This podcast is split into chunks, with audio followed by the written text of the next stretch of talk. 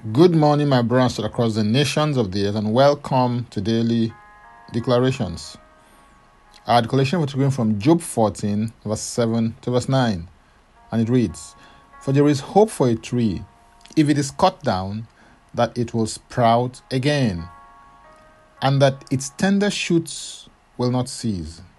Though its roots may grow old in the earth, and stump may die in the ground, yet at the scent of water, it will bud and bring forth branches like a plant. It is important to realize that an important reality that's emphasized in this scripture is the fact that life is spiritual. There are two realms of operation, being the material and the immaterial. The physical realm came out of the spiritual realm, the visible out of the invisible, and the seen out of the unseen. Hebrews 11:3 declares that by faith we understand that the worlds were framed by the word of God, so that things which are seen were not made of things which are visible. The invisible realm is the root of the visible realm. If you manipulate a thing in the unseen realm, it will change in the seen realm. Men can be compared to trees. A tree may be cut down, but that is not the end of the tree. It may be a bend in the road, in a sense, but that is not the end of the road for the tree. Like a tree, you may feel that you've been cut down. This could happen when you have experienced dashed hopes, unmet expectations, unrealized dreams, unachieved goals, or delayed dreams. Proverbs 13:12 declares, "Hope deferred makes the heart sick, but when the desire comes, it is a tree of life. Has your hope been deferred in any way? It is important to check the condition of your heart when this happens because that could lead to your heart being sick. A sick heart faints, is weary, sad, disappointed, discouraged, and could eventually become depressed unless you're confident that your delay is not your denial. It is clear from the text that transformation, revival, renewal, and restoration begins to happen at the scent of water. The scent of water refers to the touch, the breath, vapor, fragrance, smell, presence, and first whiff of water. The scent of water is a reference to an ever abiding presence of a relevant word of God in your heart. Ephesians 5:26 declares that he might sanctify and cleanse her with the washing of water by the word.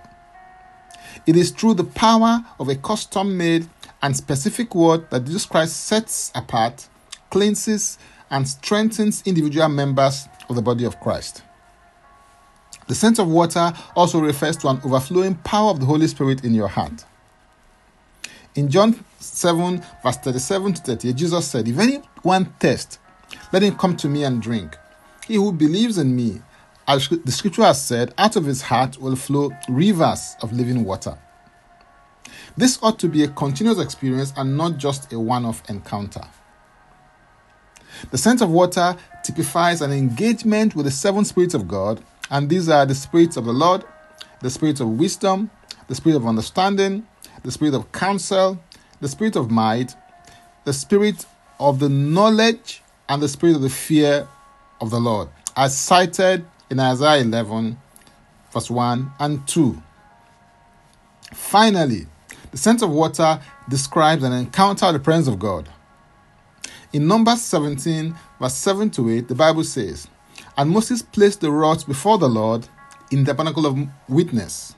Now, it came to pass on the next day that Moses went into the tabernacle of witness, and behold, the rod of Aaron of the house of Levi had sprouted and put forth buds, had produced blossoms, and yielded ripe almonds. The manifest presence of God is a distinguishing factor in your life that leads to transformation, renewal, revival, restoration, promotion, and lifting. The power to rise again is in God's water in your heart and life. So run to the fountain of living waters so that you will survive and thrive. Hallelujah. If you're interested in receiving tremendous value from other inspiring, insightful, and empowering sources, then subscribe to my Linktree account, Francis Ubeku. And Francis Ubeku is a single word. Simply click the link and to take you there. Now, let's take the declaration together, and I stand in agreement with you as we do that. Father, I thank you for your power, glory, and presence. I receive grace to rise up from every setback in my life. I decree and declare that the setbacks are setups for my comeback. I rise to new and greater heights by the abiding presence of a relevant word from God, an overflowing power of the Holy Spirit, an engagement with the seven spirits of God, and an encounter with the manifest presence of God. In Jesus' name, Amen. If you'd like to receive eternal life, which is a God kind of life, please say this prayer after me. Father, I come to you today.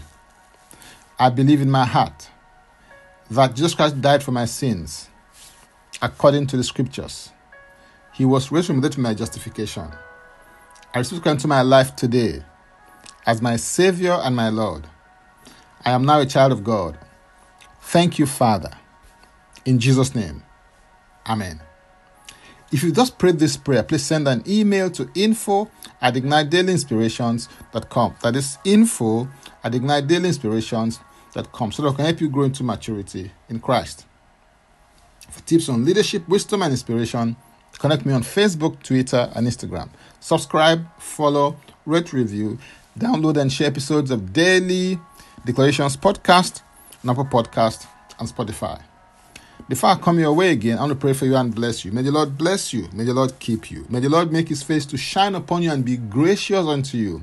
May he lift up his countenance upon you and may he give you peace. In Jesus' name, Amen. I am Francis Ubeyeku. Bye for now and God bless. Jesus Christ is Lord.